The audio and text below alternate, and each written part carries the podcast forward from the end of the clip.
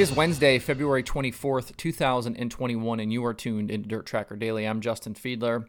Today we've got details on Chris Windom getting a cup ride in NASCAR. There's a new Silver Crown Series book coming, and then we dive into even more new stats on the site surrounding value finishes. So let's jump in. It was announced yesterday that Chris Windom will get a unique NASCAR opportunity next month when the Cup Series heads to Bristol on March 28th for the Bristol Dirt Race. Windom will be in the field piloting the number 15 for Rick Ware Racing with backing from NOS Energy Drink.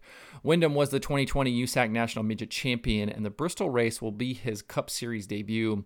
It won't be his first time in a full bodied stock car, though, as Windom has past starts with ARCA and the NASCAR Truck Series, and two of Windom's Truck Series starts came on the dirt at Eldora in 2017 and 2018. He has finishes of 19th and 14th, running for Mike Mittler and David Gilliland, respectively. Windom's success in open wheel dirt racing, along with his varied experience in other forms of racing, will make him an intriguing driver to watch. The dirt will no doubt level the playing field for the Cup Series competitors, and Windom could have an opportunity for a very strong finish. The dirt events at Bristol start on March 15th with the opening of the Bristol Dirt Nationals, followed the next week by the three NASCAR events, and then the World of Outlaws wrap up the stretch in April with their two weekends. When I had USAC's Richie Murray on Dirt Tracker Conversations back a few weeks ago, he mentioned working on a new Silver Crown Series book, and it was announced yesterday that the book is available now for pre order. Richie, Bob Mays, Patrick Sullivan, and John Mahoney all contributed to the book, which covers 50 years of Silver Crown Series history from 1971 through the 2020 year. It's called Rolling Thunder, and it covers everything from the days of AJ Foyt and Mario Andretti through the more recent dominance of Kody Swanson. The book is $49.95 and can be pre ordered at sprintcarhof.com. For more information, you can visit usacracing.com. Yesterday on the show, we talked about new stats available in the analytics section of dirttracker.com, and I finished rolling those out fully yesterday with the addition of hard chargers to individual driver pages, along with adding the efficiency numbers to the individual year stat breakdown pages and driver pages. I tweeted out a few of those efficiency numbers for Donny Schatz and Brandon Sheppard last night during some of their dominant seasons, but I've really only kind of just begun to dig through those and understand what we're seeing. As I said yesterday, we'll talk more about those in the future future, especially as the seasons progress. I think combined with a few other stats, these will really help us understand who is doing well through a season and who we should be uh, paying uh, paying attention to for championship runs. Uh, it feels like we'll see some common threads in these efficiency categories for top runners, especially when we compare them with previous seasons. Another aspect of these analytics I'm super interested in is value finishes who can take a crappy starting position and make it as good as possible. Things we already have, like hard chargers and feature plus minus, can give us some clues about who's good at doing that. This can really only take us so far. For example, if you start 24th and finish 16th in a race, you might earn a hard charger for the night and you're credited with plus 8 in feature plus minus. But finishing 16th doesn't really help you when you're racing for a championship against guys like Brad Sweet, Jimmy Owens, or Brady Bacon. So as of this morning, I've created and added two more new stat uh, categories to all the series in the DirtTracker.com analytics section. We can now look at what I'm calling top 5 and top 10 value finishes for the series and individual seasons. These are basically how many top 5s and top 10s drivers get when they start outside the top 10 in a feature. So, for example, Tim McCreadie led the Lucas Oil Late Model Dirt Series in top five value finishes in 2020, bagging six. And Carson Macedo led the way with the World of Outlaws Sprint Car Series in 2020, bagging 20 top 10 finishes when he started outside the top 10. To help complete the picture, though, we also need to know how many times those drivers start outside the top 10. Because if someone starts outside the top 10, say with the World of Outlaws in every in every race, all 70 races in a season, but gets 10 top 5 finishes, that might look better than someone who only starts outside the top 10 10 times and gets 5 top 5 finishes if we don't include that other kind of relevant information here, that other context. So when you look at those stat categories, I've also got outside top 10 starts and the percentage of the time they're able to get those finishes on those categories as well.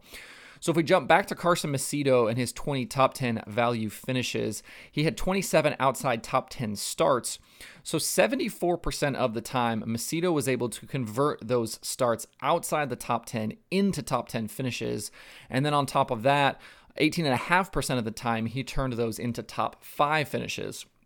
This tells us two things about Carson. One, he needs to find ways to start um, higher in those features because 27 outside top 10 starts is a lot. Uh, I believe we only had somewhere, what, 52, 54 outlaw races this, uh, this last year. So that means half the time he's starting outside the top 10. So he's got to improve on that. But then on the flip side, he's able to maximize on those finishes quite often. Combined with his feature plus minus of plus one, uh, 123 last year, I believe he was third. We know Carson Macedo does a lot of passing and improving his situation once the green flag drops. Another driver that did well last season in these categories is Tanner Thorson in USAC midget competition. Thorson converted all seven of his outside top 10 starts into top 10 finishes, and five of those seven into top five finishes. Of drivers with a significant amount of starts with the series in 2020, not many had fewer outside top 10 starts than Thorson, but nobody converted like he did. As a comparison, Buddy Kofoid only had five outside top 10 starts uh, and converted two of those into top 10s, but none of them them into top fives. Not surprisingly, though, Thorson led the series in feature plus minus as well. So, again, like Macedo, when Thorson was stuck starting deeper in fields, he found a way to get good finishes. As 2021 rolls along, you'll probably hear me start referencing these numbers as we talk about races and how the season is progressing for these different drivers. For example, looking at some of his numbers, like we just talked about, plus knowing who he's working with now and some things he did during the offseason to make some improvements, makes me super high on a guy like Macedo. This is year three for him with the Outlaws, and I think a lot of signs are pointing to a very strong season ahead for him and the JJR team. The whole reason I created the analytics section of the website was so we could start finding ways to better understand how racing plays out over the course of a night and of a season. So if you want to see more of these numbers we talked about, visit dirttracker.com slash analytics and get ready. We're going to be talking a lot more about this stuff in the future. If you'd like some more dirt racing audio this week, there are plenty of new podcast episodes. Winged Nation has Doug Johnson from Jackson Motorplex. Open Red is talking to Chris Dolak. The Loud Pedal guys have shows with Kody Swanson and Doug Clark. Forward Bite has the Cat Daddy Clint Smith. QuickTime has Shane Golobic. Passing Points has Brian Holbert. Suave Talk uh, at Dirt on Dirt has Kyle Larson, and there are new episodes of the Dirt Nerds, Wednesdays with Wayne, and the Midwest Autosports podcast. To see the full list of shows and episodes, visit dirttracker.com slash podcasts. And as usual, if you know of something I'm not including there, please reach out and let me know. I'd like that to be as comprehensive as possible.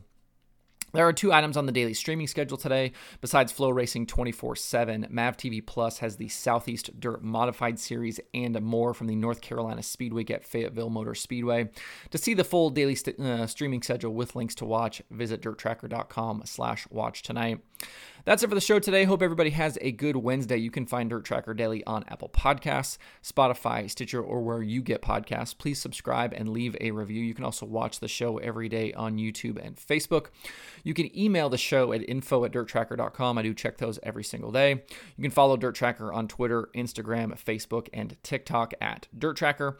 You can check out the website for all kinds of cool dirt racing stuff by visiting dirttracker.com. If you'd like to get email updates from Dirt Tracker, you can sign up at dirttracker.com com slash newsletter. And you can follow me personally on Twitter at Justin underscore Fiedler. Thanks everybody for tuning in. We'll see you tomorrow for more Dirt Tracker Daily.